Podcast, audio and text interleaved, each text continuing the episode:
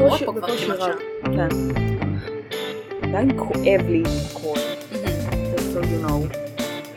בואי ספרי לכולם את הסיפור אה, של מה עשית סופה שעבר, כי אני לא הרגשתי בנוח, בתור חברת אמת, לבוא ולספר את הצרות הרפואיות שלך לכל העולם ואימא שלו. אה, תודה. אז אז מה? אני אמרתי שאת חולה ועצלנית. אני לא חולה ועצלנית, אני הייתי מאושפזת. נכון. זה היה מה שנקרא חוויה חווייתית. אה, התחיל לכאוב לי בצד של הגרון השקט, ואז כאילו היה לי משהו דומה, וחשבתי אוקיי, כאילו זה הפתעה, כי היה לי פעם. ובדרך כלל זה עובר אחרי איזה יום יומיים. אבל. אז אחרי יום זה לא עבר, הלכתי לרופא משפחה. רופא משפחה עושה לי, "אה, חמודה מתוקה, רוצי לאף אוזן גרון. יום למחרת רצתי לאף אוזן גרון, והאף אוזן גרון עושה לי רוצי למיון. כן, אז הגעתי למיון ביום חמישי בערב, ומאז נשארתי שם עד יום ראשון. עד יום ראשון. זה סופש רומנטי לך ולקירי. ממש, הכל כלול, פנסיון מלא. נכון. תראי, יש לך מזל גם, חדר לבד, כי אמא כן. שלך סלב בבית חולים. כן. מקדונלדס. שלא אמר- יכולתי לאכול, רק את הגלידה. יכולת- אני יכולתי לאכול רק את הגלידה לא מספיק, במקדונלדס. אמרתי לך, הדבר האחרון שהיית צריכה לבדוק זה אם יש להם בריכת פיזיותרפיה בבית חולים, וזה ממש ריזורט. ממש. אהה, מחלקת הפוזן גרון בוולסון. בקיצור, לא ממליצה לאף אחד, לאויבים שלי אני לא מאחלת לעבור את הדבר הזה, זה כאבי תופת. אבל אם כן, היא ממליצה על הבית חולים, כי הם היו מאוד נחמדים אליה. הם היו מאוד נחמדים, והצוות במחלקה סופר מאמי וחמוד. חוץ מזה שהם התעקשו להעיר אותי כל 4-5 שעות בשביל לקבל אנטיביוטיקה לווריד. כי הם מנסים אז- לעזור לך, ולטפל בך. רוצה לישון, מעדיפה למות, רק תנו לישון. אני רוצה לישון. אני אמות תוך כדי שנה, הכל בסדר. תלכי רגועה. כן, את הולכת לישון, וזהו. זהו. זה מאוד קל, זה מאוד פשוט. אבל את צעירה מדי לשטויות האלה, אז עוד לא. אז העירו אותך כל ארבע שעות וגם הרופא. הזה, כאילו חיים שלי בלב יוסי, אבל כאילו, אני עושה לך הרדמה, שם לי מלא שפריצרים. של הרדמה מקומית, ועוד דקר אותי מיליון פעם הרדמה מקומית וזה. זה כזה כן, זה יהיה לא נעים, אבל זה לא יכאב. חתיכת שקרן, היוסי הזה. חיים בלב, אבל שקרן ברמות. והכל כאב. אין לך מושג.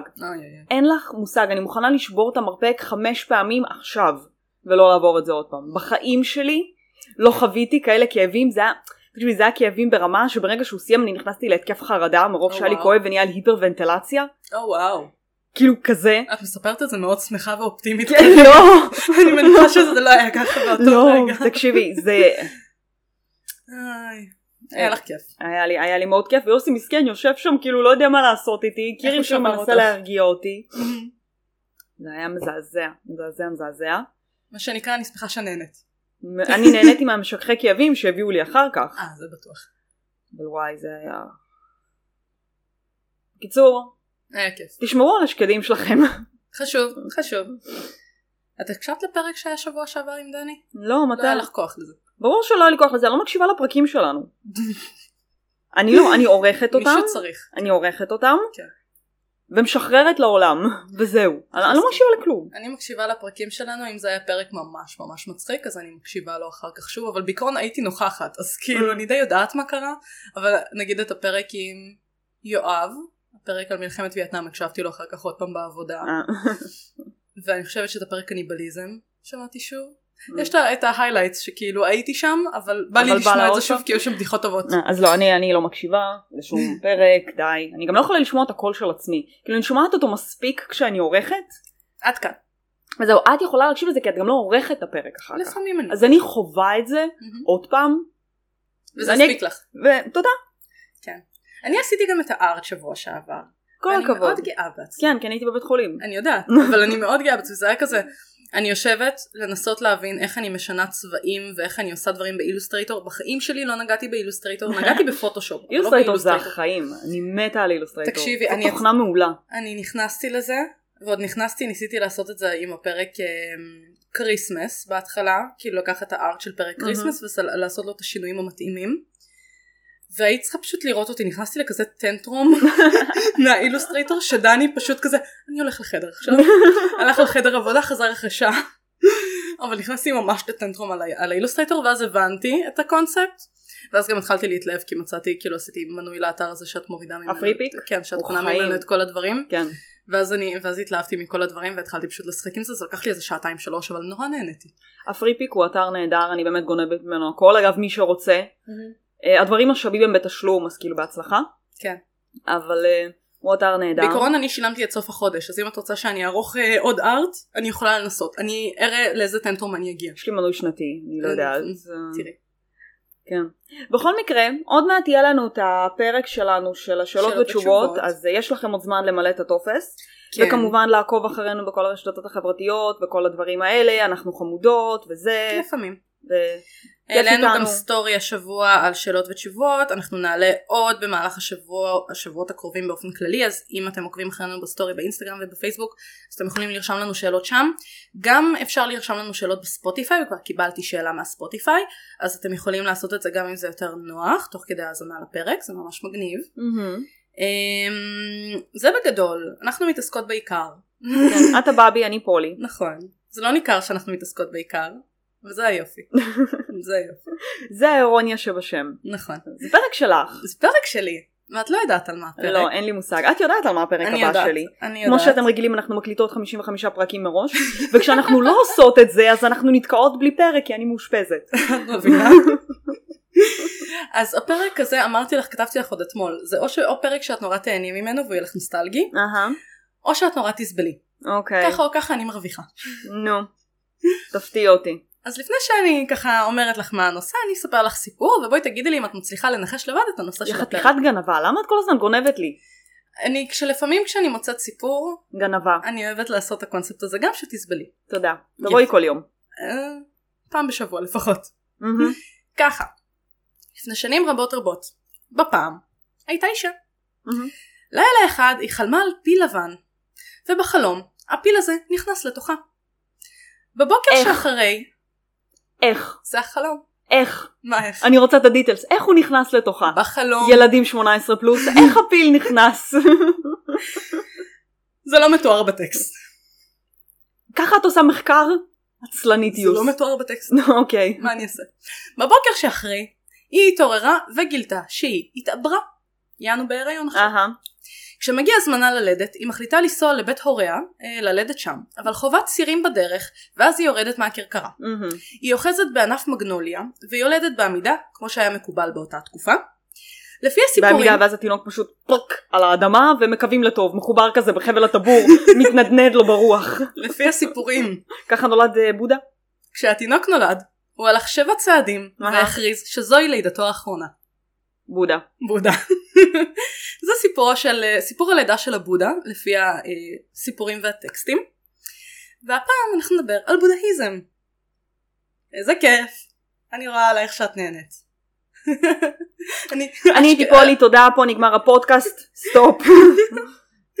בודהיזם. אני רואה את, הפנים שלך כהסכמה מלאה מהפרק הזה. בודהיזם. תעשי תחקיר. מחדש, תבחרי נושא אחר, מה? לא. מדברות פה מספיק על הודים? קודם כל אף פעם לא. אף פעם אין מספיק הודים. דבר שני, כל כך נהנינו במבואות הודו. שלמה לא אני בהלם? שכאילו הצלחתי לזכור חלק מהסיפור הזה ממבואות הודו, כי חצי מהזמן במבואות הודו הייתי יושבת רואה סוץ. נכון. בלי קול, קוראת כתוביות, אני יודעת הייתי יושבת לידך בהרצאות. כן. היה, לי מאוד מאוד, כאילו בכוונה בחרתי את הסיפור הזה, כי אני זוכרת כמה צחקנו שסיפרו לנו את הסיפור הזה, ואמרו שבודה נולד בלידה פילית, כן, פילית. פילית, אהה. כאילו פלאית, פילאית, אבל אנחנו שמענו פילית. פילית. וזה נכון, 50 שקל קנס לשתינו. אז הפעם באמת אנחנו נדבר על בודהיזם, אנחנו נתמקד, אה, בגלל שבודהיזם זה נושא מאוד גדול. ורחב, אז רוב הפרק אה, אני אתמקד באמת בסיפורים על אה, מי שאנחנו מכירים כבודה. אוקיי. אה, יש סרט עם קיאנו ריבס שהוא משחק את בודה. לא ידעתי את זה, כן. וזה מעניין אותי עכשיו. הראו לנו את זה באחד המתרגלים. הראה לנו סצנה מהסרט ויש שם את קיאנו ריבס בתור בודה. אני לא זוכרת דבר כזה ועכשיו אני מסוקרנת. אבל um, באמת רוב הפרק אני אתמקד כזה במי היה הבודה, איך הוא הגיע ל- למקום שהוא הגיע, מה הוא uh, uh, preached להמונים, ואז קצת בקטנה כזה היסטורית על בודהיזם, מה קרה בסוף. אז uh, זה באמת אחד הסיפורים סביב לידתו של סידהרתה גואטמה uh, שייקמוני, אהה. הידוע בכינויו הבודה. אנחנו נגיד בודה, כי זה יותר קל. Uh, אני uh, רשמתי לעצמי גם וגם אבל בגדול הבודה שאני מתייחסת אליו זה באמת סידהרתה גואטמה הוא היה המוכר um, הבודה הוא הבן אדם שהיום מתייחסים אליו כבודה למרות שהיו לפניו והיו אחריו. אמ, ואנחנו תכף נדבר על זה. אמ, במאה החמישית שישית לפני הספירה בממלכת מגדה שבאזור אה, בנג... בנגל צפון מזרח אסיה הדרומית כן. כזה מתחיל זר... לצמוח זרם חדש שנקרא בודהיזם טם טם טם. טם טם טם. הבודהיזם היה מושפע מזרם דתי קדום יותר שנקרא הג'יהיניזם ואנחנו נדב- נדבר עליו טיפה ועל ה- על ההשפעה שלו ואיך הוא נגע בבודהיזם ובמה הוא שונה בעצם אה, אבל זה בא בעצם על בסיס משהו שכבר היה קיים כמו הרבה דברים שהם פשוט נצרות. כן הם פשוט התהוות של זרם קיים כן. והופכים למשהו מגניב בפני עצמם. אמ, אז קודם כל דיבנק למילה בודה כמו שאמרנו זה לא השם של הבן אדם יפ. אמ, אלא בודה זה, זה בעצם מילה שהמשמעות שלה היא התעוררות. Mm. ובודה הוא זה שהתעורר לטבע הנכון והאמיתי של המציאות. כן פולי, מצביע יפה. בודה הוא ווק. בודה הוא הווק המקורי. הוא הווק המקורי. כן, אשכרה כן. כל הכבוד לך. כל הכבוד. תמשיכי. זה הולך להיות פרק כיף. לפי התפיסה הבודהיסטית. את גאה בעצמך? אני מאוד גאה בעצמי. אני שמחה. תודה. לפי התפיסה הבודהיסטית היו בודהות לפני הבודה שמוכר לנו היום כמו שאמרנו היו כאלה גם אחריו אבל זה בעצם מי שמוכר בתקופת חיינו Mhm. אמ, הוא חי לפי האמונה במאה החמישית לפני הספירה כמו שאמרתי נקרא סידהרטה גואטמה שקמוני שהמילה שקמוני בה אה, המשמעות שלה זה בעצם החכם בשבט השייקה אוקיי. אה, לפי האמונה הוא כמו שאמרנו נולד בלידה פלאית או פילית פילית. פילית אמ, שזה בעצם מתקשר לסיפור שסיפרתי בהתחלה באזור שנקרא לומביני וחי באזור נפאל של ימינו. מהמם. עכשיו חשוב לציין ואני חושבת שציינו את זה גם בפרקים קודמים שלנו שבהודו לא היו תיעודים בטקסט עד כמובן. בערך שהגיעו המוסלמים. כן. הרבה מהסיפורים התעצבנו על זה המון. התעצבנו על זה המון אה, זה היה לי באמת הקורס שהיה לי הכי קשה כן, כי אין לך ללמוד? שום דבר. כן ו- וזה מאוד מצחיק שכזה חמש שנים אחרי זה אני עושה פרק שאשכרה סליחה אני אציין את זה לקחתי את כל התחקיר הזה כמעט את כולו מתוך הסיכום של מבואות הודו כן. אה, שנה א' אוניברסיטת תל אביב עם קורס של אה, רועי צר בזמנו זה עדיין שמור לי על אני המחשב בהלם שזה שמור לך. כל, ה- כל הקור- כאילו סיכומי קורסים אה, עדיין שמורים לי על המחשב ומזל כי היה לי הרבה יותר קל למצוא את הסיכום אה, אז באמת כאילו זה הכל מגיע מתוך המאגר והידע של אוניברסיטת תל אביב. עכשיו חשוב לציין שאין עדויות חד, משמע, אה, חד משמעותיות. אה, לקיומו של הבודה כאדם אמיתי מבחינה היסטורית לעומת נגיד ישו שיש לנו תיעוד שלו כן ולא. כן הם ולא. חלוקים. הם אה, חלוקים. כן אבל כאילו יש תיעודים כתובים מאותה התקופה שאת יכולה להגיד כאילו זה היה גם ישו היה בתקופה יותר מאוחרת. כן. שוב, זה גם תלוי את מי את שואלת. יש כאלה שאומרים שכן יש תיעודים מהמם. מאותה התקופה על ישו, ויש כאלה שאומרים שהתיעודים האלה הם דווקא יותר מאוחרים ונכתבו אחרי שישו מת. You may never know. אה, גם נכון אה, אני כן מכירה שיש איזה מי זה היה? היה איזה פילוסוף יווני שכתב שסיפר סיפורים באותה תקופה שהוא היה מתעד כאילו כי זה היה כזה תקופת ההתייוונות והתנגדות הרומאים. אחד מהשניים הם אותו דבר תכלס. כן. ברובם. לא משנה, יוונים זה פעם אחרת, רומאים זה פעם אחרת. כמו שאמרנו, אה, קיומו של הבודה לא תועד בזמנו, אה, הסיפורים עברו יותר מפה לאוזן ועל ידי המאמינים שלו לאחר מכן, ולכן הטקסטים המוקדמים ביותר שמדברים על זהותו וסיפורו של הבודה הם בערך 100 שנה אחרי מותו. of course. יש מקומות שאומרים 100 שנה, יש מקומות שאומרים 600 שנה, מהמם. אז אני לא יודעת להגיד אה, במדויק, אבל אני חושבת ש100 שנה זה יותר נכון, כי Mm. 600 שנה כבר היה בודהיזם all over, אז כן. נראה לי יותר מדויק. Um, הטקסטים המוקדמים מתייחסים באמת לסיפור חייו של הבודה כדי להעביר מסרים בודהיסטיים ובסיפורים האלה מתייחסים אליו כמו אדם רגיל אדם פשוט לא איזה משהו כזה קסום. נו, כן הבן של אלוהים או את יודעת סיפורים מהסוג הזה הוא כזה בן אדם פשוט יפ. ובואי רגע נדבר על סיפור חייו של סידהרתה אה, ומה בעצם האוריג'ין סטורי שהוביל אותו לעזוב הכל ולחיות את החיים שהובילו לבסיס של זרם הבודהיזם. בעצם כמו שאמרנו סיפרנו את הסיפור שלו לאחר שהוא נולד הוא הלך שבע צעדים והכריז על לידתו האחרונה. כמה זה אמיתי או לא אני לא יודעת אמיתי את לא תגידי להם. אמיתי אחד לאחד בוודאות. בערך. אחרי שהוא נולד מגיע רישי, שזה תואר לבן אדם שהוא נאור וחכם. מהמם, מהמם. הוא מחזיק את התינוק ואומר שלפי הסימנים שהתינוק מראה, יש שני כיוונים להתפתחות חייו. הראשון הוא שסידהרתה יהפוך למולך אוניברסלי, אוקיי. והשני הוא שהוא יהפוך לבודה, כלומר אדם נהור שמגיע לשחרור. כן. אהה. מה זה תמשיכי. הפרצוף הזה? מאוד משוחרר הבודה. הוא מאוד משוחרר. He's free. אהה. לא משנה. אביו של התינוק, אה, שהיה מלך מהגדה, לא ציינתי את זה בהתחלה כי לא רציתי לעשות לך אה, יותר מדי, יותר מדי ספוילרים, אבל באמת אה, אבא שלו היה מלך מהגדה, אה, והוא החליט שהוא רוצה שהבן שלו יגדל לממש את הגורל אה, כמולך אוניברסלי. ולכן הוא רצה לגדל את בנו בק- בקיום כאילו מלכותי נטו, ולמנוע ממנו כל דבר שיוביל אותו לדרך של הת- התבוננות וחיפוש של כזה שחרור מהסמסרה. ודת וכאלה. ודת. Um, הוא רצה כאילו ש, שהוא לא, אני לא יודעת אם המונח הזה של הסמסרה היה קיים, סמסרה זה בעצם המעגל של גלגול הנשמות, ההיוולדות מחדש בעולם הזה. כן. Um, אבל זה כאילו מה שהם אמרו, שפשוט המ- המלך רצה למנוע את זה ולא רצה שהוא יהיה עכשיו legit. זה ושימלוך על כולם. אז מה שהמלך בעצם בחר לעשות זה לכלוא את סידהרתה בכלוב זהב.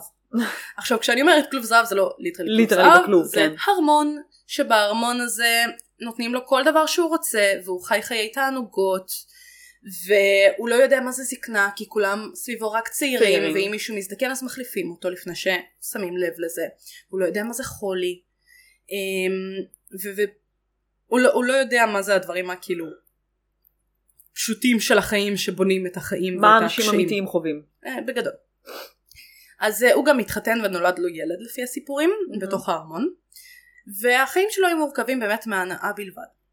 בטקסטים מתארים את הבודה כמעין גרסה של אפיפייה נרדמת או כזה רפונזל כדי ממש לעשות לה, להעביר את השוק שכאילו של הוא ההתעוררות. חווה כשהוא פוגש את העולם החיצון בפעם הראשונה.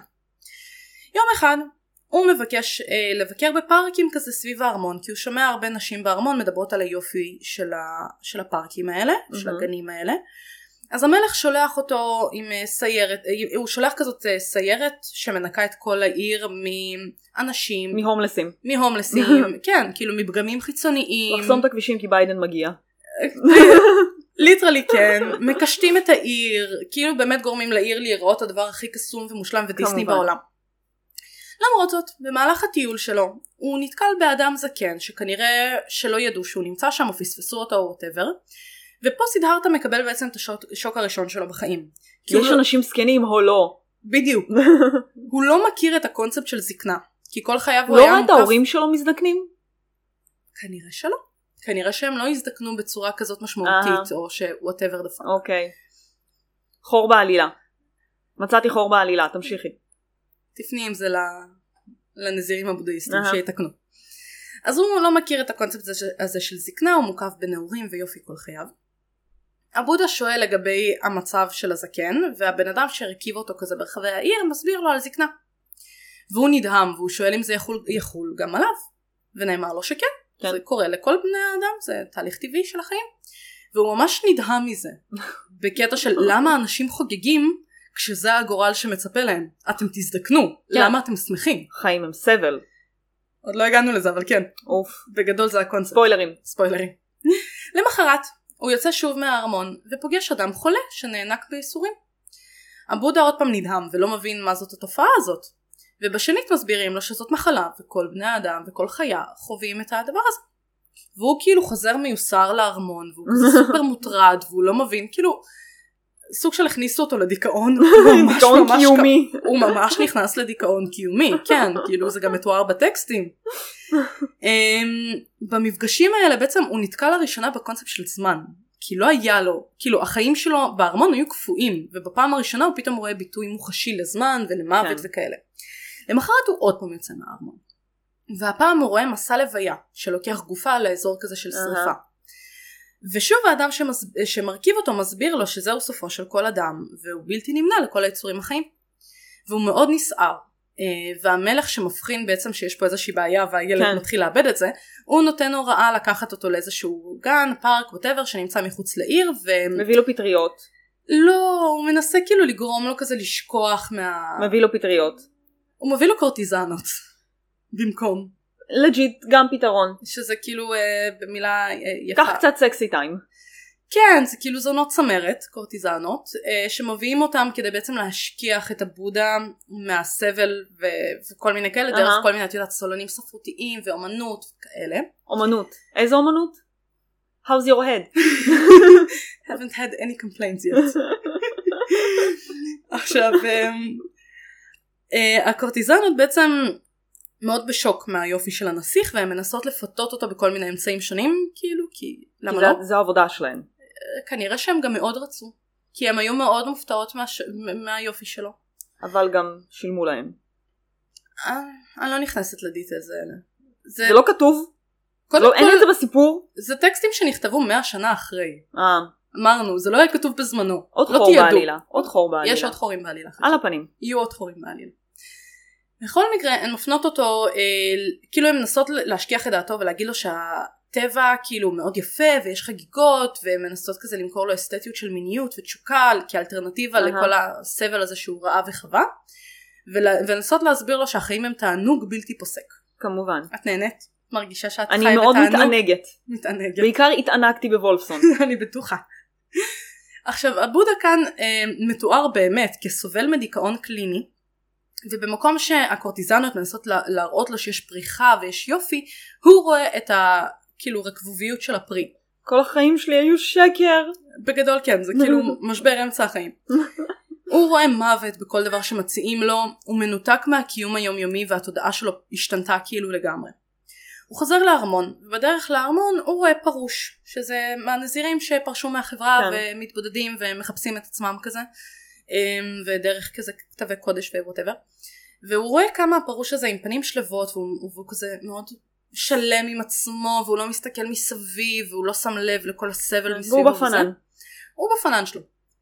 והוא באותו לילה מחליט לעזוב את הארמון ולהפוך לשרמנה, שתכף אני אסביר מה זה, ולחפש את הדרך להשתחרר מהסבל. כן, כן. בגדול הקונספט אה, של הבודהיזם, כל מה שאתם צריכים לזכור מהפרק הזה, זה שהקונספט של הבודהיזם זה שהחיים הם סבל. יפ. זה מה שאתם צריכים לדעת. הכל סבל. זה פה, בעיקרון פה אתם יכולים לפרוש, אתם למדתם כל מה שצריך לדעת על בודהיזם. אבל אם מעניין אתכם לשמוע עוד, מוזמנים להישאר איתנו. זה ה... תודה שהייתם חלק מהפודקאסט הזה. כן, ואז את מסתכלת באנליטיקה ואת רואה כמה אנשים פרשו בדקה. אני הבנתי. הבנתי. את הקונספט, תודה. כמו שאמרנו שרמנה, זאת מילה מהג'יאניזם, אה, שמתארת נזירים שהם סקפנים או פרושים מהחברה. אז באמת אה, מה שהבודה עשה, הוא עזב את החברה ואת התרבות, הוא גילח את שיער ראשו. לבש אה, בגדים בצבע זעפרן אה, שמזוהים עם הפרושים ויצא כדי להשיג את השלווה העילאית. כל הכבוד לבודה. כן, הטקסטים בעצם מתארים איך הבודה עובר ממורה למורה, לומד טכניקות שונות, המון אה, אשכולות ומורים שונים, אה, כמו שאמרנו היו הרבה זרמים מוקדמים כן. לפני הבודהיזם, ומהר מאוד הוא מגיע לרמה של המורים מורים שלו, והם מציעים לו להצטרף אליהם להיות מורה, והוא מסרב, כי הוא מחליט שבטכניקות שהוא למד אין פתרון לבעיית הסבל, הזקנה והמוות. וככל. כן, וככל שהזמן עובר הוא הופך לסקפן, וכשזה לא עובד לו הוא, פות, הוא פונה לאלטרנטיבה חדשה שלא נוסתה בעבר, שזה בעצם מה שהביא אותו להערה בסוף. וזאת השיטה שהוא בעצם ביסס עליה את התורה שמבססת את דת הבודהיזם. כן, כן. אמ, סיפור הבודה בעצם נועד לגרום לנו כאנשים לשים לב לחשיבות אה, ו- וליחס לכל מיני אלמנטים שאנחנו לוקחים בחיים שלנו כטרגיים אמ, כמו תפיסת הזדקנות, התפוררות, כאילו של הגוף, מוות, כל הדברים האלה וזה משהו שבאופן תרבותי אנשים מנסים כאילו לא לחשוב עליו או להתעלם ממנו שכאילו כל יום אנחנו מזדקנים ו- ואנחנו הולכים למות והחיים הם סבל. אז הולך מרגע שנולדת את מתה לאט לאט. בגדול, את גוססת לאט לאט מרגע שנולדת. כן, אופטימי. עכשיו אני זה אומרת, נכון. עכשיו בדרך כלל אנשים מנסים לחמוק מזה, אבל ספציפית, לא בפודקאסט שלנו שדיבר על מוות ויקטוריאני, רוחות רפאים, טקסי קבורה, תראי. יכול להיות שאצל אנשים נורמליים זה קצת אחרת, אה, ולא רוצים לדבר ולחשוב על מטיילים מוות, בבתי קברות בכיף שלהם. מטיילים בבתי קברות בכיף שלהם, אבל פה אנחנו מדברים על התקופה שלפני פודקאסטי הטרו קריים, מוות אז לא היה פופולרי כמו שהוא היום, כאילו הוא היה. כאילו הוא היה כקונספט שאנשים מתים, כן. פחות הרבה. שאנשים מדברים על זה בפודקאסטים. אבל כן. היה חשמל. לא היה כלום. לא היה כלום בפעם, בטח לא במאה החמישית, אה, לפנה"ס. אבל באמת הסיפור הזה הוא איזשהו רקע שהביא את הבודה לבסוף למצב שהוא לא יכול להתמודד עם הפרספקטיבה הזאת של המוות, ובחר בפרישות והשחרור מתפיסת העולם כדי לשחרר את עצמו מהסמסרה ומעגל אבל- אה, גלגולי החיים ו whatever. כל הכבוד. עכשיו, מה קרה אחר כך? איך הוא בעצם מגיע להערה? הוא כשהבודה, ישב מתחת לעץ. או, כשהבודה מנסה לחשוב אה, איך בעצם להשתחרר מהמעגל הזה של הסמסרה, הוא נזכר באיזה יציאה שהייתה לו עם אבא שלו לשדה, מהמם. כשהוא היה ילד, ואבא שלו, אני לא יודעת כל למה, מה שבאור יהיה יהיה שלך. כן. עכשיו פה זה גם חור בעלילה, כי אני לא יודעת למה המלך הלך לחרוש בשדה, כי אבא שלו מלך.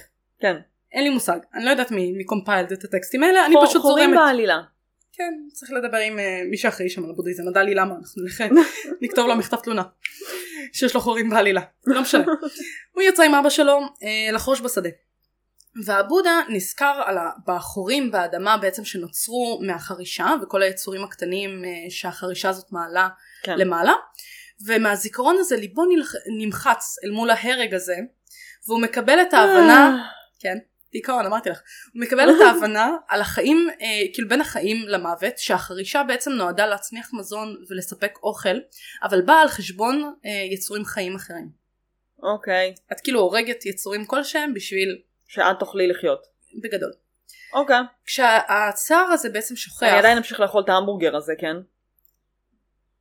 תראי, אני לא אומרת לך לא, אני אומרת מה שהבודה אה, הרגיש בדיכאון שלו. אנחנו בעצם חווים את, הסיפור, את סיפור הדיכאון שלו ביחד. אוקיי. כשהצער הזה שלו שוכח הוא נשאר עם כזאת שלווה עמוקה כי הוא כאילו סוג של השלים עם המצב הזה והוא נכנס באופן ספונטני אני לא יודעת כמה אנשים באופן ספונטני נכנסים להשתקעות מדיטטיב, מדיטטיבית אהה.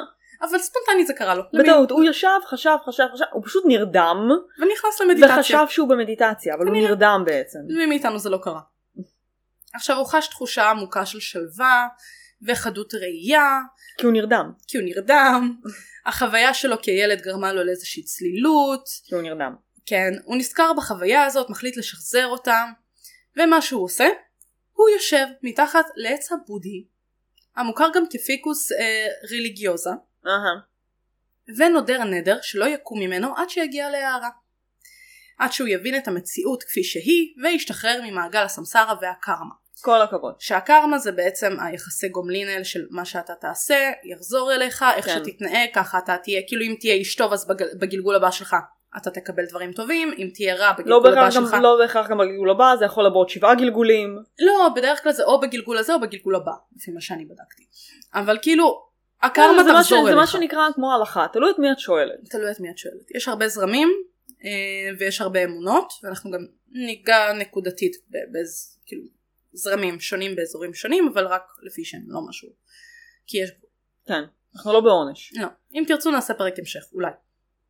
חשבתי אולי לעשות פרקי המשך על עוד דתות, אבל אמרתי בודהיזם זה הכי קל לה- להתחיל איתו, כי זה הכי פחות פוגע בנקודות של אנשים. לעומת אה, אם ניכנס ליהדות נצרות ואסלאם, בואי לא. קצת- אני חושבת גם אנשים יודעים מספיק, די. אפשר לקחת סיפורים אקראיים רנדומליים בעולם הגדול. כן. כמו אפוקליפסה שאז לקחנו. למשל. עכשיו, נכון שאמרנו שזה בעצם מה שנתן לי השראה לעשות את הפרק הזה? נכון שאמרנו שהבודה גזר את שער ראשו והוא היה נזיר קרח בשלב נכון. הזה. אבל בהרבה פסלים של הבודה אם תסתכלי, את תראי שיש לו מין גולגול כזה עם טלטלים על כן. הראש. את יודעת מה זה? לא. אז לא. אני קראתי איזה עובדה בפייסבוק שזה מה שנתן לי את ההשראה לסיפור הזה. אוקיי. מסתבר שכשהבודה ישב ועשה את המדיטציה שלו הרבה מאוד זמן, הקרקפת, ש- הקרקפת שלו התחילה להישרף מהשמש. ובעצם חלזונות טיפסו עליו ועשו לו מעין כובע על הקרקפת כדי להגן עליו מהשמש.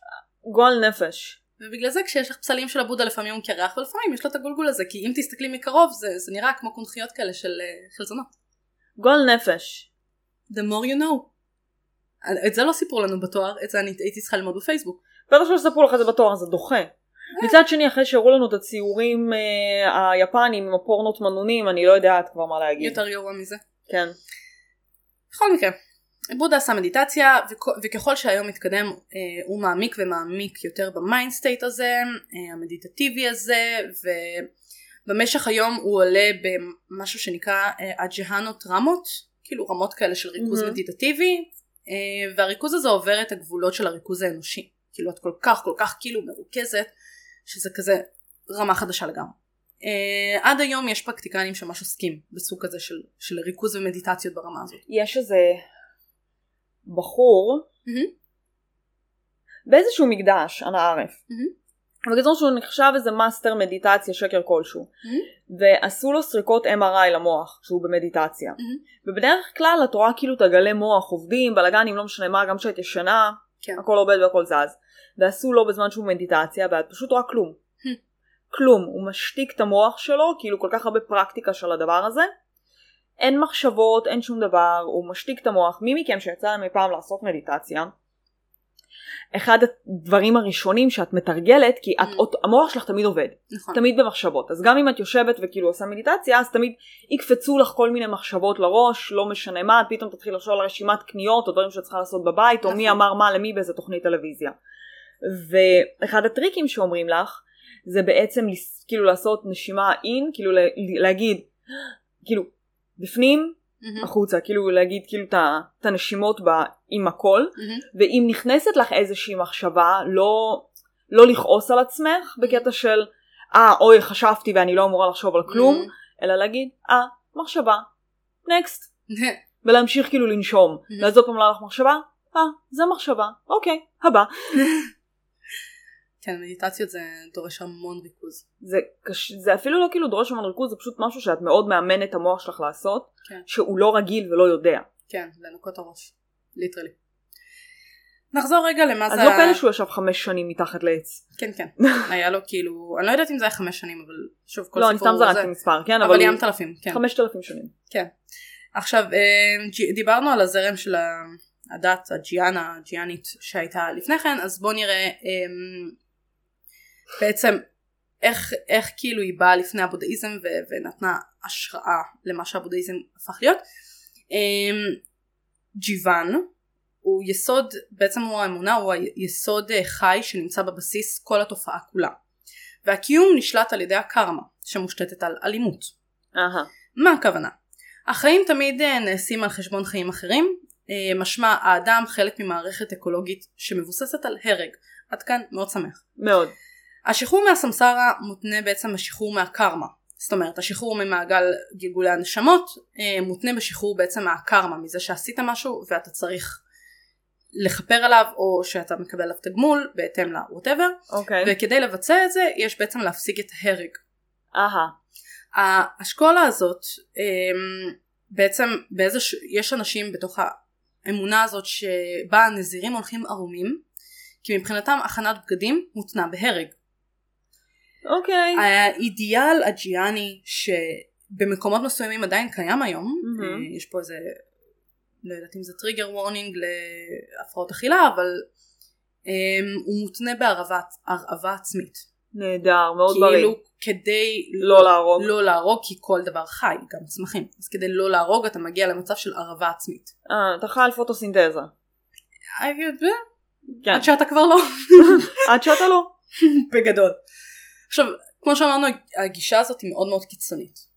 אמ, אז הבודהיזם לקח השראה באיזשהו מקום, אבל לא ברמה הקיצונית הזאת. אם נחזור זה רגע, כי הוא לא רוצה שאנשים ימותו סתם. למשל, אם נחזור רגע לבודה שלנו, במהלך היום הוא עולה ברמות האלה של הג'יאנוטרמות, אה, של ריכוז מדיטטיבי, ובמהלך החלק הראשון של הלילה הוא הפנה את הריכוז כלפי עצמו, אל הגוף שלו, המחשבות שלו, התודעה שלו, מי שהוא, בלה בלה בלה. מי אני? מה אני? בדיוק זה, הוא נוכח לזה שכל רגע ורגע בהווה שלו הוא תוצר סיבתי של מקרים שסובבים סביבו באופן לא ישיר, הכל נובע באופן סיד, אה, סיבתי מפעילויות קודמות שהוא עשה, ובעזרת הריכוז שלו הוא מסוגל בעצם להסתכל על העבר אה, בפרטים כאילו ממש מדויקים, על גלגולי הנשמות שלו אחורה, ולראות איך כל גלגול חיים הוא בעצם תוצאה של החיים הקודמים. אוקיי. אה, וכאילו זה חוויה תודעתית כזאת של הקרמה. החלק השני של הלילה הוא מפנה בעצם את הזרקור התודעתי שלו לכל היצורים החיים באשר הם. והוא רואה את אותו הדבר אצלם בעצם, את כל הגלגולי נשמות, את כל התהליך הזה. הוא מבין את המציאות כמשהו שהוא מתפתח, שנמצא בשינויים מתמידים, שום דבר לא עומד בפני עצמו, תמיד יש איזושהי תלות בין דברים שונים. המבט שלו כזה חודר לתוך ההבחנות של חוק. הקרמה וזה מה שקורה כאילו בחלק השלישי של הלילה שהתובנה העמוקה הזאת לתוכן המציאות אה. זאת תוצאת ההערה של הבודה הוא כאילו פשוט מבין את כל החיים את כל הגלגולים הקודמים את כל כל הגלגולים הכבוד. של כל היצורים החיים אה, את כל התלות הסיבתית וזה לאט לאט מביא אותו לתוצאה של ההערה של הבודה וכשהוא מגיע להערה בפועל האדמה רועדת הוא מכריז שהוא מצא נירוונה שזה הערה כזאת או אחרת מצב שבו הנפש בעצם זוכ... אה, זוכה בשלוות אמת אוקיי? אהה. המצב כל הזה הכבוד לו. כל הכבוד לו ממש. המצב הזה מתאפיין אה, בדרגת מודעות ואיזון נפשי מאוד מאוד גבוהים, אה, זה השער להערה, זה גואל מכל צורות הסבל. אתה כאילו ממש לא שלם עם. עצמך, ואז כבר לא סובלת. Um, הוא אומר שהסוף לסבל יגיע ושהוא לא יתגלגל יותר ולא יהיה עבד לחוק הקרמה ובעצם כאילו לא יהיו לו את החיים הבאים שלו יותר. ואז אתה מגיע, אני כבר לא, אני לא, לא זוכרת איך נקרא המקום, אבל בעצם אחרי שאתה מגיע להערה אתה מגיע, כאילו כשאתה מת אתה מגיע למקום אחר שהוא יותר קרוב כבר לאלים, כן, יש לזה שם. אני לא זוכרת את השם. אני גם לא חושבת שרשמתי לעצמי. אבל כאילו אתה כבר לא מת לתוך הסמסרה ונולד מחדש, אלא פשוט מגיע למקום שבו גם נמצאים האלים. נכון. אני כבר, אני כבר לא זוכרת איך קראו לזה. גם אני לא. המשמעות המילולית של המונח נירוונה בסנסקריט היא כיבוי להבת הנר, שלהבת הנר, סליחה. אוקיי. כיבוי בעצם של מנגנוני ההשתוקקות והתחייה שמניעים את האדם. מצב של התנדפות נפשית, אה, תפיסת, ה- התנדפות תפיסת העצמי הנפרדת. יכול להיות זה היה מעיינה קראו לזה? לא מעיין הזה זרם בודהיסטי. לא, אני זוכרת כל מיני מושגים ואני כזה, מה זה אומר? אה, היה לך תרוואדה, נכון, והיה לך מעיינה, והיה לך עוד משהו. נכון. אנחנו נדבר על זה נראה לי. אני זוכרת אנא נכון. אבל כל הכבוד, אנחנו מצליחות לזכור מושגים, מה הם אומרים, אלוהים יודע. אנחנו זוכרות מילים, כן. בלי המשמעות. כל הכבוד לנו. ב- איפה הייתי? בקיצור, אמ, אז באמת בנירוונה יש איזושהי התמוססות של האשליה שהאושר של האדם תלוי ביכולת שלו להשיג דברים מן העולם שסובב אותו. כאילו את לא מרגישה את הצורך שלך בדברים גשמיים יותר. אוקיי. עכשיו, למרות שמה שאנחנו מכירים אולי בשיח המודרני המערבי היום, מצב של נירוונה זה לא מצב של אופוריה, או התעלות כלשהי, כן. כמו נגיד שהלהקה נירוונה כנראה ניסתה למכור לנו. בפועל זה מצב של אין. Uh, זה פשוט משקף איזשהו איזון, יציבות ודממה, פשוט כאילו אין. כן. זה מאוד מאוד מאוד סטטי וריק.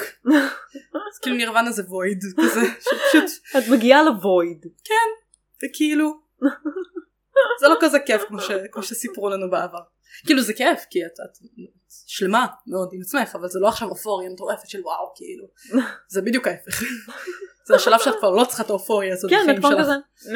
מ- can't be bothered. עכשיו חשוב לציין אה, שהבודהיזם מציג את עצמו כמסר אוניברסלי וסוג של תמונה שרלוונטית לכל אדם אה, ומנסה להעביר את המסר של הש... שהשחרור הוא בר השגה לכולם. כאילו אין פה איזה משהו שאת כאילו את יכולה אם את רוצה את לא צריכה איזה משהו מיוחד את יכולה ללכת לפי האמונה הזאת ללכת לפי הזרם הזה ולהגיע למצב של איזון שחרור והכל אלא אם כן את אישה תזכירי לי נכון. לא רשמתי את זה בתחקיר אבל יש לי לא מה יכולה. לספר על זה בהמשך. אני זוכרת שהיה את הסיפור הזה עם בת הדרקון. אני, אני אספר את הסיפור הסיפור הזה בהמשך. הדרקון. כן. כשאנחנו נגיע לסוטרות. כאילו למה זה. כן. בהמשך תזכירי. זה בסוטרת הלוטוס אם אני לא טועה. נכון. כן. אנחנו אוהבים את סוטרת הלוטוס, יש שם מלא דברים יש שם מעניינים. מלא דברים מעניינים. אני זוכרת את הבריכות מחזור. אוי נכון. כיף להיות אישה בבודהיזם.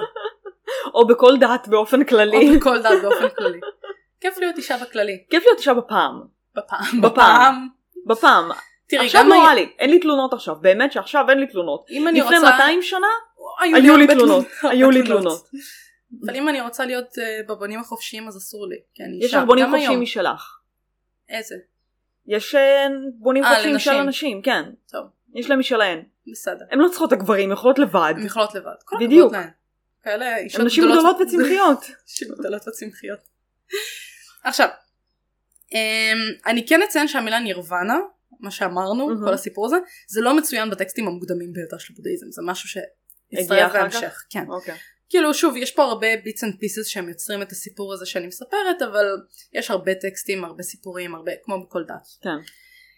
לאחר שעבודה מגיע להערה, הוא מתל... מתלבט מה לעשות עם ההבנה החדשה הזאת של המציאות. צריך ללכת להפיץ אותו בעולם. למשל, התורה הבודהיסטית אה, מוכרת גם כדרמה בודהיסטית, מהמם. היא תורה שהיא מאוד קשה להבנה. ויש... כן. כן, כן. אם אתם עדיין עוקבים, אתם יודעים שזה לא קל להבנה. יש הרבה אה, סיכוי לטעות ולפרש אותה לא נכון, וזה יכול להוביל לפגיעה בעצם, לעשות ההפך ממה שאת מתכוונת לעשות. האל ההינדי דרמה מבקש מבודה ללמד את התורה שלו לבני האדם כדי לשחרר את כולם מהסבל. of course.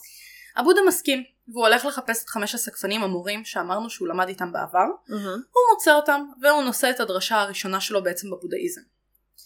Um, הדרשה הזאת משווה את הדרמה לגלגל, הדרמה התורה שלו לגלגל, מדברת על איך להניע את הגלגל הזה. כן. Uh, אחת לכל עידן לפי הטקסטים מגיע בודה חדש שמסובב מחדש את הגלגל הזה ובעצם מניע את האנשים uh, לצאת מהמעגל הזה של הסבל.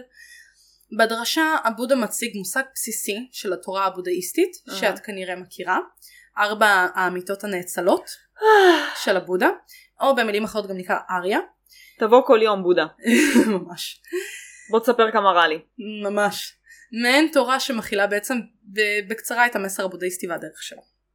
אני תכף אכנס לארבע האמיתות הנאצלות ובג'יסט קטן מה כל אחת אומרת אבל הבודה בדרשה שלו מדבר על שתי דרכי קיצון שעל האדם בעצם שהאדם לא יכול ללכת בהם אסור לו. הדרך הראשונה היא רדיפה אחרי סיפוק, סיפוק חושים שזה חיים שרואים אה, אידיאל כ- כאילו אידיאל אסתטי כלשהו עוסקים ברדיפה אחרי אה, סיפוק כדי. לברוח מהסבל כן. בקיצור אה, כל האינסטגרם בערך כן. אז לא זה לא לא אינסטגרם.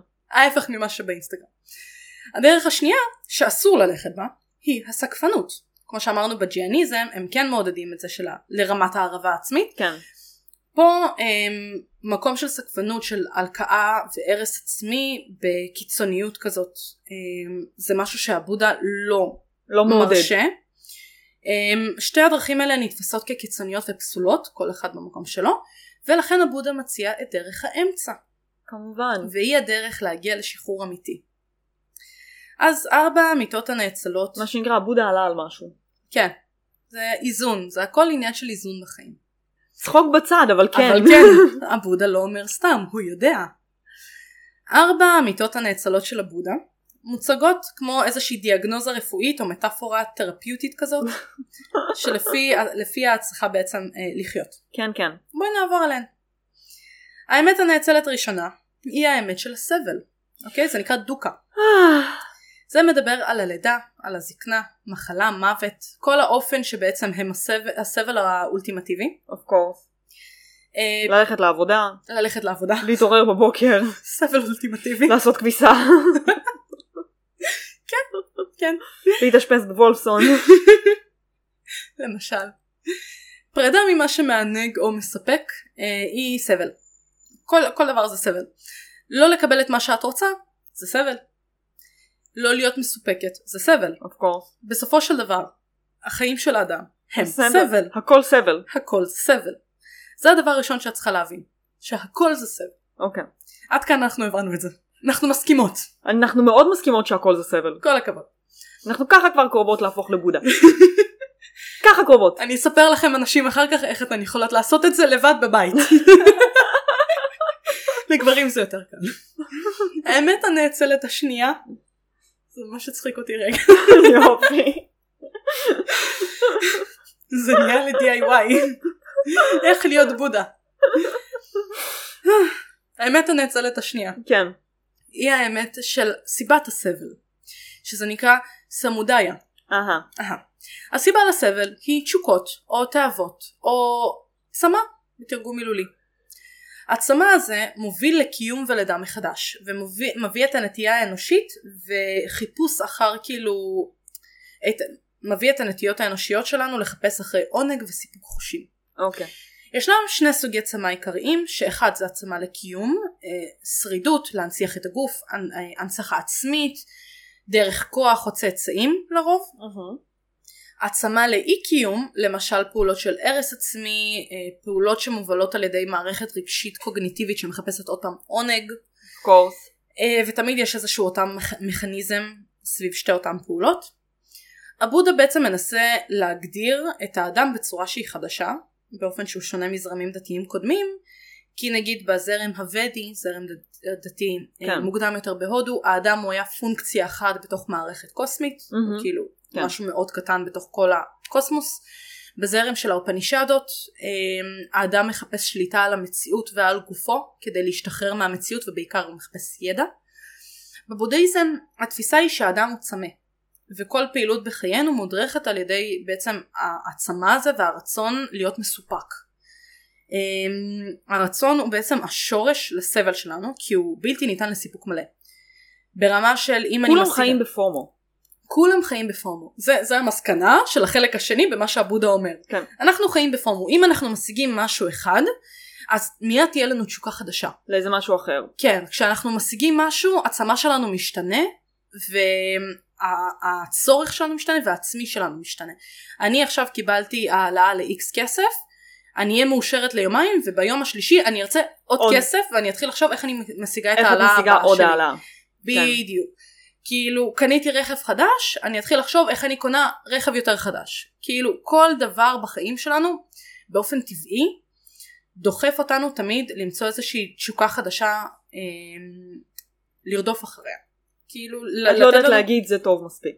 זהו, לתת לנו תמיד איזושהי תחושת סיפוק. אגב, אם נצא רגע מפה וניכנס לנושא האהוב עלינו, שזה נושא של זוגיות, כמובן. איך אנחנו אוהבות, איך אני, איך אני מקשרת הכל.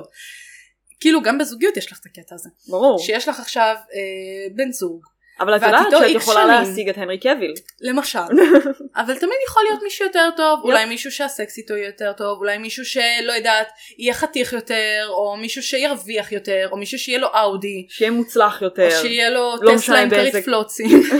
טסלה עם כרית פלוצים. איזה חלום זה. את מבינה? תמיד יכול להיות יותר ולך יותר אין טוב. בעל עם טסלה עם כרית פלוצים. לא. שגר במגדלי יו. לא. לא. אז האם אני את צריכה חיה קומה עכשיו, רביעית בלי מעלית. למשל, אז האם אני צריכה עכשיו, אה, לי- כאילו אם אני יכולה להיות מסופקת בעצם בחיים שלי ובזוגיות שלי במה שיש לי עכשיו, כי טוב לי. אבל תמיד יש את המחשבה שיכול להיות יותר טוב. יכול להיות יותר טוב איפשהו שם בחוץ. וככה הרבה אנשים כאילו מתחילים לבגוד, כן. מתחילים אה, כאילו לפרק משפחות אחרי עשר שנים כי כאילו סבבה לי ויש לי בעל שהוא סבבה אבל, אבל כאילו הוא משעמם ושם יש בחוץ יותר טוב. אבל חסר אקשן. לי ריגוש. כן. אז אה, זה בעיה שמאוד קיימת היום והיא מתקשרת בדיוק לסיפור הזה. והבודה עלה על זה. והבודה ידע את זה במאה החמישית לפנהס. כל הכבוד לבודה. את רואה? שמישהו היה רק אנשים, מקשיב. מה שנקרא אנשים לא השתנו הרבה. לא, לא. אם היינו מקשיבים לו אז אולי היינו במקום אחר היום. כאילו זה מצחיק אנחנו צוחקים על האנשים בפעם כאילו הרבה נוטים לצחוק על אנשים בפעם שהם היו טיפשים נכון. וכזה לא. לא לא השתננו לא לא. לא השתננו הרבה מהם לא, רק עכשיו יש לנו רכב עם מנוע ולא סוס. וכרית פלוצים וכרית פלוצים ולא סוס. כן. למשל. למרות שגם הסוס יודע לעשות פלוצים אז כאילו תאורטית. תאורטית זה זה הטסלה של פעם. כן סוס זה זה גם הטסלה של אוטונומי פעם. זאת. ידידותי לסביבה. אוקיי. האמת הנאצלת השלישית היא האמת של סוף הסבל שזה נירודהה. אוקיי נירודהה. זה זה זה כן native French native הינדו, לא יודעת. עכשיו, ניתן להפסיק את הסבל בצורה מאוד פשוטה. להתאבד לא. את תיוולדי שוב, את לא תפסיקי את הסבל. אבל את לא זוכרת למות זה לא הפתרון. אבל את לא זוכרת אם את מודעת לעצמך ואת מודעת לבודהיזם, את תביני שנולדת שוב ושוב ושוב. אבל את לא זוכרת תלוי אם נולדת פעם בודהיסטית או לא. רובם לא חוץ מזה זוכרים שלפי לפי הבודהיזם, ואם היית בן אדם רע ויש לך קרמה רעה, אז את יכולה להתאבד ואז תמותי בתור, אה תמותי, ואז תיוולדי בתור, בתור זחל. או קרפדה. מה עדיף? לצאת ממעגל הסבל? אבל אין הסבל. יופי. אבל אין אני אומרת לך את יודעת איך יוצאים ממעגל הסמסרה? נו.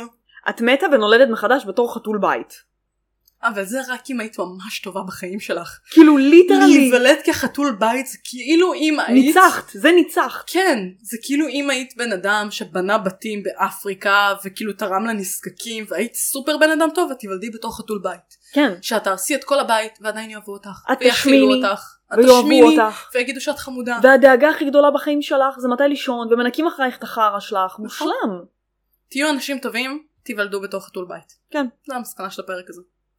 בכל מקרה, בשביל להפסיק את הסבל. את צריכה להכחיד את הצמא הזה. אוקיי את הצורך שלך בסיפוקים. איך עושים את זה? זה מאוד פשוט בסך הכל. כאן יש איזשהו מסר יותר רדיקלי אה. בבודהיזם של כאילו אנשים מבחוץ שהם פוגשים את הבודה הם פוגשים באדם שאין לו אינטרס או איזשהו אגואיזם כן והוא נראה כזה מאוד אה, כזה אלטרואיסטי מהמם. וכאלה אבל בגדול זה מאוד פשוט את צריכה פשוט להבין איך את מפסיקה את העצמה הזה שלך.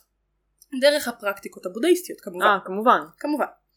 האמת הנאצלת הרביעית היא בעצם על הדרך שמשחררת אותנו מהסבל שנקראת מאגה ואיך כל אדם יכול להפוך את עצמו לבודה. הדרך לעשות את זה מורכבת בעצם משלוש חטיבות שהן מסתמכות אחת על השנייה פועלים על פיהן במקביל בלה בלה בלה פרקטיקה שנועדה להקל על הסבל ברגע שמתחילים אותה פה זה כבר נכנס לעקרונות יותר דתיים כן. Um, בעיקרון העקרונות האלה המטרה שלהם זה להסביר מדוע בני אדם כואבים ואיך הם מתגברים על הסבל הזה. זה כל זה כל הסיפור? לוקחים ציפרלקס, האופציה. לא היה ציפרלקס בתקופת הבודה. יש פטריות, גם. ציפרלקס של הפעם. ואת שמחה ומאושרת. או שזה הופך אותך לצנון. לוקחים ציפרלקס. ציפרלקס זה חבר. אני, אני לא מעודדת תרופות בפודקאסט הזה. ואז את נהיית שמחה ומאושרת. אני לא מעודדת הפודקאסט self-medication. הזה הוא לא רפואי. אל תיקחו קחו מאיתנו קחו שום דבר. המלצות מרופאים. כן. המציג אנחנו- אינו רופא. ממש המציג אינו רופא זה פודקאסט להמחשה בלבד. עכשיו אני לא אכנס לפרקטיקות פה לעומק כי באמת יש גבול ואנשים לא בעונש. זה דת עם תורה שלמה זה כאילו ה- הבסיס מהמם. שעליו בעצם אה, התבססה הדת הבודהיסטית זה הסיפור מאחורי הבודה המקורי הסיפור המקורי אהה, המקורי. המקורי כן כן. כמו שאני אוהבת שהוא מקורי. זה לא בדיוק הבודה המקורי כי שוב היו בודות לפניו והיו בודות אחריו אבל בגדול אמ, זה הבודה החשוב באמת. זה הבודה חשוב באמת. בגדול השינוי התודעתי שנעשה במהלך הפרקטיקות של הבודה הוא חייב להיות כאילו של התהליך הזה של שחרור כן. מהסמסר הוא צריך להיות רדיקלי. אמ, הוא שונה מחיי היום יום שאנחנו רגילים אליהם. יש צורך להסיר את הבורות והסיפוקים של האדם הפשוט בדרך להערה. אה, התפיסה היא בגדול מאוד אופטימית, היא אמורה לגרום לאדם לשפר את הסבל שלו ולצאת ממעגל הסמסרה. אמ, הבודה, אח- כאילו אחרי שהוא נפטר הוא באמת השתחרר מהסבל, המשיך הלאה. כמובן. יש, אה, אני לא זוכרת אם זה ברא, לא ברהמינים, אני לא זוכרת מי הם, אבל יש אנשים שהם מגיעים לרמת בודה, בודיסטבות. בודיסטבות, כל הכבוד לך. הם מגיעים לרמת בודה, הם לא ממשיכים בעצם לחיים הבאים עם האלים, אלא נשארים פה כדי ללמד אנשים אחרים. אנשים אחרים הם בעצם נשארים על ה... בחיים האלה כדי, אה, או במעגל הסמסרה כדי בעצם ללמד את הבאים בתור איך בעצם לצאת. להגיע לרמת הבודה. כן. אחרי כל הפילוסופיה המאוד מורכבת הזאת של הבודהיזם, שהיה, שהיה עמוק מעמיק אבל לכל מי שאי פעם מתעניין בבודהיזם, זה הסיפור. קצת לסיכום היסטורי, אה, סידהרתה גואטמה נפטר בסביבות אה, 483 לפני הספירה. חסידיו החלו לארגן בעצם תנועה דתית שהפכה אה, לבסיס למה שפיתח את הבודהיזם של היום. אוף קורס. במאה השלישית לפנהס, אה, השוקה הגדול, הקיסר ההודי מאוריאן, אה, הפך את הבודהיזם לדת המדינה של הודו. נבנו מנזרים בודהיסטיים, עודדו עבודות מיס- מיסיונריות all over הודו. במהלך מאות השנים הבאות הבודה... הבודהיזם החל להתפשט מעבר להודו עם משלחות מיסיונריות לסין, קוריאה ויפן. כן. Um, המחשבות והפילוסופיות uh, של הבודהיזם הפכו למאוד מגוונות. חלק מהחסידים מפרשים רעיונות בצורה שונה מאחרים, יוצאים זרמים שונים באזורים שונים בעולם, אוף קורס. כמו שיש בכל דת. כן. כאילו כי נגיד אם תסתכלי על הבודהיזם הקלאסי ולעומת זאת תשווי אותו נגיד לבודהיזם טיבטי, הבסיס הוא כמעט אותו דבר אבל בתכל'ס זה שונה לחלוטין. כל אחד לוקח את זה לפירושים שלו, אז כמו שתסתכלי על יהדות אורתודוקסית אל מול uh, רפורמית או uh, קתוליות לעומת כן. פרוטסטנטיות, כל אחד וה... יפ. והזה שלו. במאה השישית ההונים פלשו להודו והרסו אה, מאות ההונים מנזר- פלשו לסין. גם להודו ולסין. ולסין. בסין אנחנו את אוהבים. ההונים נביס, לא משנה. יופי. תראי, אם אפשר לעשות רפרנס למולן, מי אני שלא אעשה את זה. אז uh, הם פלשו להודו, הם הרסו המון מנזרים בודהיסטים, um, אחר כך הפולשים גורשו uh, חזרה למדינה שלהם מהודו, אחר כך האסלאם התחיל להתפשט במהירות באזור הזה במהלך כן. ימי הביניים, והתחיל לתעד תודה לאל. והתחיל לתעד, אז כאילו משם כבר יש לנו קצת יותר מידע, אבל בגלל האסלאם גר... הבודהיזם בעצם התחיל להידחף קצת יותר לרקע ואיבד את המעמד שלו כדת עיקרית בהודו. Uh, כיום קיימות צורות מאוד רבות של בודהיזם ברחבי העולם. יש שלושה סוגים עיקריים שמייצגים אזורים גיאוגרפיים ספציפיים אה, והם כן. בגדול בודהיזם תרוואדה שנפוץ בתאילנד, סרי לנקה, קמבודיה, לאוס ובורמה. זה המרכבה הגדולה, משהו כזה? כן, אוקיי. נראה לי. הבודהיזם של המהיאנה שזה של המרכבה הקטנה נכון. נפוץ בסין, יפן, טיוואן, קוריאה, סינגפור ווייטנאם. וכמו שאמרת בודהיזם טיבטי נפוץ בטיבט, נפאל, מונגוליה, באותן וחלקים מרוסיה וצפון הודו. רוסיה, כל הכבוד להם. ברוסיה. Um, ביפן, זה פאנפקט, ביפן uh, יש את הבודה הכי גדול לדעתי במזרח, אם אני את זוכרת הפסל, נכון. כן. את הפסל של בודה שהוא עשוי מזהב, הוא נמצא בנארה.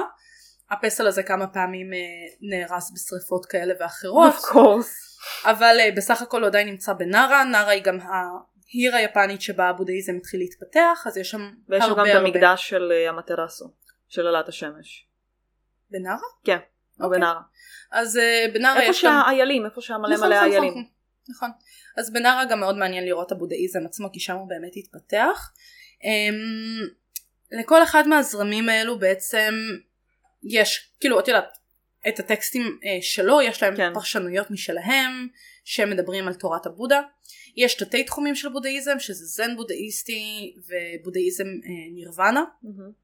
צורות מסוימות של בודהיזם משלבות רעיונות של דתות ופילוסופיות אחרות כמו טאואיזם ובון שזה דת טיבטית. כן. Uh, עכשיו כמו שציינו קודם תורתו של הבודה ידועה בשם דרמה שזה גם שם של אחד האלים. Uh, בעיקר הדברים שהוא העביר הלאה הוא לימד ש... כאילו בעיקר הדברים הנוספים שהיו בתוך התורה שלו הוא לימד שכאילו חוכמה, טוב לב, סבלנות, נדיבות וח... וחמלה הם מעלות מאוד חשובות. Um, כל הבודהיסטים חיים לפי חמש מצוות מוסריות שאוסרות להרוג יצורים חיים, לקחת את מה שלא ניתן לך, בגדול לגנוב, התנהגות מינית לא נכונה, טם טם טם. שקר אה, ושימוש בסמים או אלכוהול. מבחינת כתבי קודש, כי לכל דת יש את הכתבי קודש. שלה, הבודהיסטים מעריצים טקסטים וכתבי קודש רבים, מהחשובים ביותר, אחד מהם נקרא אה, טיפיטקה. כן, טיפיטקה. כל הכבוד. זה טקסטים שידועים כשלושת הסלים, שנחשבים לאוסף קדוש ביותר של כתבים בודהיסטים. סוטרות, of course. יש יותר מ-200 סוטרות שהן אה, תורות קדושות שאומצו בעיקר על ידי בודהיסטים אה, מהיאנים וספר המתים שזה טקסט טיבטי אה, שמתאר את שלבי המוות בפירוט. אם כבר דיברנו על סוטרות בואי נחזור רגע. אה, סוטרת הלוטוס. סוטרת הלוטוס היא אחת הסוטרות הכי מוכרות והכי אה, פופולריות בבודהיזם. בגדול אישה לא יכולה בגלגול חייה כאישה כן. להגיע למצב של בודה. נכון. כי כמו בכל דת, דתות הן שוביניסטיות. כן, הם לא הם לא אוהבות נשים. לנשים אסור. עכשיו, יש סיפור אחד, שהוא אה, נחשב לסיפור הכי פמיניסטי בבודהיזם, כן. בבודהיזם. שוב, אה, זה פמיניסטי בהשוואה לפעם. זה פמי- פמיניסטי, את ב- לא תגידי להם, ואתם תקשיבו ותראו כמה, תשפטו בעצמכם כמה הסיפור הזה פמיניסטי פמיניסטי. בסטנדרטים של פעם, קחו את זה בחשבון. כן. הסיפור הפמיניסטי הולך ככה, אהה, בגדול גדול כי אני לא זוכרת לפרטי פרטים. הייתה את בת הדרקון, נכון. שהייתה בחורה שמאוד רצתה ללמוד, ו- ולהגיע להערה, ו- וללמוד את הספרים הקדושים וכל מיני כאלה. והיא אמרה שהיא רוצה, היא הלכה בפני איזשהו קהל מאוד גדול של מאמינים, והיא אמרה להם שהיא הולכת עכשיו להגיע למצב של בודה. היא חייבת. היא רוצה. והם אמרו לה, גברת, את גברת, אי אפשר, כאילו את לא יכולה. את לא יכולה כי את גברת. אז מה שהיא עשתה, והיא אמרה להם אתם לא תגידו לי. אתם לא תגידו לי, You don't know me. היא אישה גדולה וצמחית. בדיוק. ומה שהיא עשתה, היא התרוממה. והיא התחילה להגיע למצב של הערה. ואיך שזה קרה, היא הפכה לגבר, לשבריר שנייה, ולאחר שהיא הפכה לגבר, היא הגיעה להערה. ואז היא חזרה להיות אישה. היא פשוט המשיכה לשלב הבא של הבודה. כן, ואז את כבר כלום. ואז את כבר כלום, את פשוט בודה. אז בשביל להפוך לבודה, אם את אישה, את צריכה לשבריר שנייה להפוך לגבר. ת, תמצאי את הגבר שבתוכך, תשתי גולדסטאר. אסור, Let's get down to business. אסור גולדסטאר זה אלכוהול. אבל let's get down to business, to defeat the hands, תהפכי לגבר, אבל באמת באמת גבר. ואז תגיעי להערה. אז אה, לכל Then you will be woke for real. בשביל להיות ווק את צריכה להיות גבר. כן, העולם המערבי של היום מבין את זה מאוד לא נכון. הוא הבין את זה מאוד מאוחר. מאוד מאוחר. בת הדרקון הבינה את זה בפעם. בפעם, כן. אז היא הפכה לגבר, וזה הסיפור הבודהיסטי, שאם את רוצה להגיע להערה כאישה תהפכי לגבר. מאוד מאוד פמיניסטי. פמיניזם של פעם, אל תשפטי. פמיני- פמיניזם של פעם. בסודרת הלוטוס גם יש סיפורים כמו שפולי אמרה על אה, בריכות דם מחזור. כן, שזה כאילו אחד מהגיהנומים שלהם, יש להם שם, יש להם. כמה. יש מלא סיפורים, אולי מתישהו נגיע לזה. אני חושבת שדיברנו על זה בפרק גיהנום באיזשהו כן, אני חושבת שדיברנו על זה. אלוהים יודע, זה לפני כל כך הרבה. זמן. זה לפני איזה 90 פרקים. מי זוכר? אנחנו כאלה גרועות. מבחינת אה, אנשים חשובים בבודהיזם היום, הבן אדם הכי חשוב אה, זה בגדול הדלי למה. אוף קורס. הוא הנזיר המוביל את הבודהיזם הטיבטי. חסידי הדת מאמינים שהדלי למה הוא גלגול נשמות של הלמה מהעבר שהסכים להיוולד מחדש כדי לעזור לאנושות. לאורך ההיסטוריה היו 14 דלי למות, כרגע אנחנו אה, בכהונה של ה-14. אהה. אם אני זוכרת נכון הדרך שהם מוכרים אותם זה שהם לוקחים ילדים צעירים ונותנים להם לבחור כל מיני דברים. אוקיי. אני זוכרת שהיה על זה אה, פעם אה, איזשהו דוקומנטרי Mm. של איך בעצם מוכרים את, אני חושבת שזה היה? את הדלאי למה הבא, או איזשהו נזיר מאוד מאוד גדול הבא שהם נותנים, שמים מלא אה, דברים מול תינוק, אוקיי. ואחד מהדברים האלה זה, זה משהו שהיה שייך לדלאי למה בעבר. אה. ואם התינוק בוחר את החפץ שהיה שייך לדלאי למה בעבר, יודעים שהוא בעצם גלגול נשמות של כאילו דלאי שיש למה. סיכוי לא, שזה הוא. שזה הוא. כי הוא בחר את אותו חפץ שהיה שייך לו בגלגול הקודם. אה. לא. ואם לא, אז הוא לא יבחר בזה. זאת האמונה. הדלאי למה היה שליט של טיבט עד שהסינים השתלטו אה, ב-1959, הוא גם היה כאילו ה big boss. כן. אה, הדלאי למה הנוכחי, אני אגיד את זה ממש לא נכון, אני מצטערת, אבל למו טונדופ ברור, כן. כן, כן. כן. נולד ב-1935, הוא נבחר לדלי למה ב-1950, כשהוא היה בן 25? 15? כן. 25? הוא נולד ב-1930, 35. 35, יש 50, 15. 15. ומכהן כבר 71 שנים. כל הכבוד. כל הכבוד ולסיום, חגים בודהיסטים עיקריים, מדי שנה אה, חוגגים את אה, דבאס, לא, דסק, בטח, כן. כן, כן. וסק, וסק. אה, פסטיבלים, זה בעצם פסטיבל שמנציח את לידתו, ההערה ומותו של הבודה. במהלך כל רבע ירח אה, חסידים בודהיסטים משתמש... משתמש... כן. נגמרו לי המילים בשלב הזה של. הפרק. משתתפים בטקס שנקרא אפסוט... כן, כן. אופוסטה, ברור. אופוסטה, כן, כן. קיום מצוות זה מאפשר לבודהיסטים לחדש את מחוי... מחויבותם לתורתם. הם גם חוגגים את השנה הבודהיסטית החדשה ויש כל מיני עוד אה, פסטיבלים שנתיים זה מאוד מאוד בגדול אמ, על בודהיזם היו מלא זרמים גם ביפן היו מלא מלא זרמים ביפן זה גם בודהיסטים. כאילו השתלב כל כך בשינטו, שכאילו הרבה פעמים בשינטו את לא יכולה להגיד מה, בוד, מה כאילו באמת בודהיסטי, מה באמת כאילו אמונות עממיות, יש שם ברדק אחד גדול של כל היום ספורט הזה. כי הבודה ביפן היה קאמי כן. ככה הם אה, קיבלו אותו יש סדרה יש אנימה יפנית של הבודה בודה וישו. בודה וישו זה נראה לי קוראים לזה אחי הגדול או משהו כזה אין לי מושג, אני לא זוכרת, אני זוכרת שזה קיים, לא ראיתי את זה. אני זוכרת שהראו לנו במזרח אסיה באחד התרגולים הראו לנו איזה חלק מפרק וזה ממש מצחיק זה כאילו בודה וישו מגיעים ליפן של, של ימינו וכאילו פשוט חיים שם כן.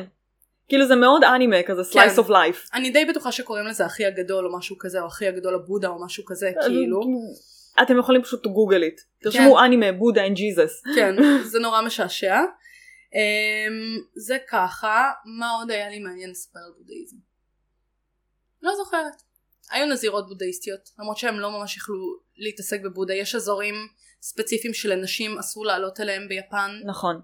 אה, שזה אזורים קדושים ואני לא זוכרת אם זה ספציפית בודהיזם או שינטו שניהם אבל כאילו אסור לעלות אליהם כי התשאפו היא האיכסה כן, ויש כאלה שעם השנים שינו את זה שלאנשים כן מותר, שכאילו בהתחלה היה אסור, ואז אז הם גם נהיו woke אז הם גם נהיו, הם הגיעו. להארה. הם הגיעו להארה זהו זה מה שהיה לי לספר לך על הבודהיזם אני מקווה שנהנית בקיצור, כמו זה- שנהנית פעם זה היה עוד קצר, כן, אנחנו למדנו את זה שני סמסטרים. כן זה, זה היה מה, כאילו? כל סמסטר א' היה זה. כן. כאילו בוודות. כן. לקחתי מזה בערך אני חושבת שזה היה שתיים וחצי שיעורים שלקחתי מתוך, אה, מתוך קורס של שנה כן. אה, שמדבר רק על, על הבודה עצמו אבל יש הרבה עוד מה להגיד, ויש הרבה זומים, כמו שאמרנו.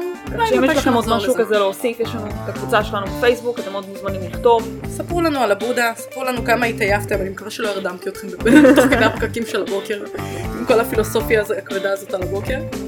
אבל אם אה, לא תדעו, אם לא כן. תקשיבו, איך תדעו? איך תהפכו לבודה לבודהיסטים? איך תגיעו לנירוונה? איך תצאו ממעגל הסבל? איך תגיעו להערה? תהפכו לוואו. הנה, אפילו החתום מתעורר. אני הרדמתי אותו. זהו, זה לא מה שאני מספר. תהיו חזקים, אל תמותו. תשאירו לנו שאלות. כן. ביי. ביי.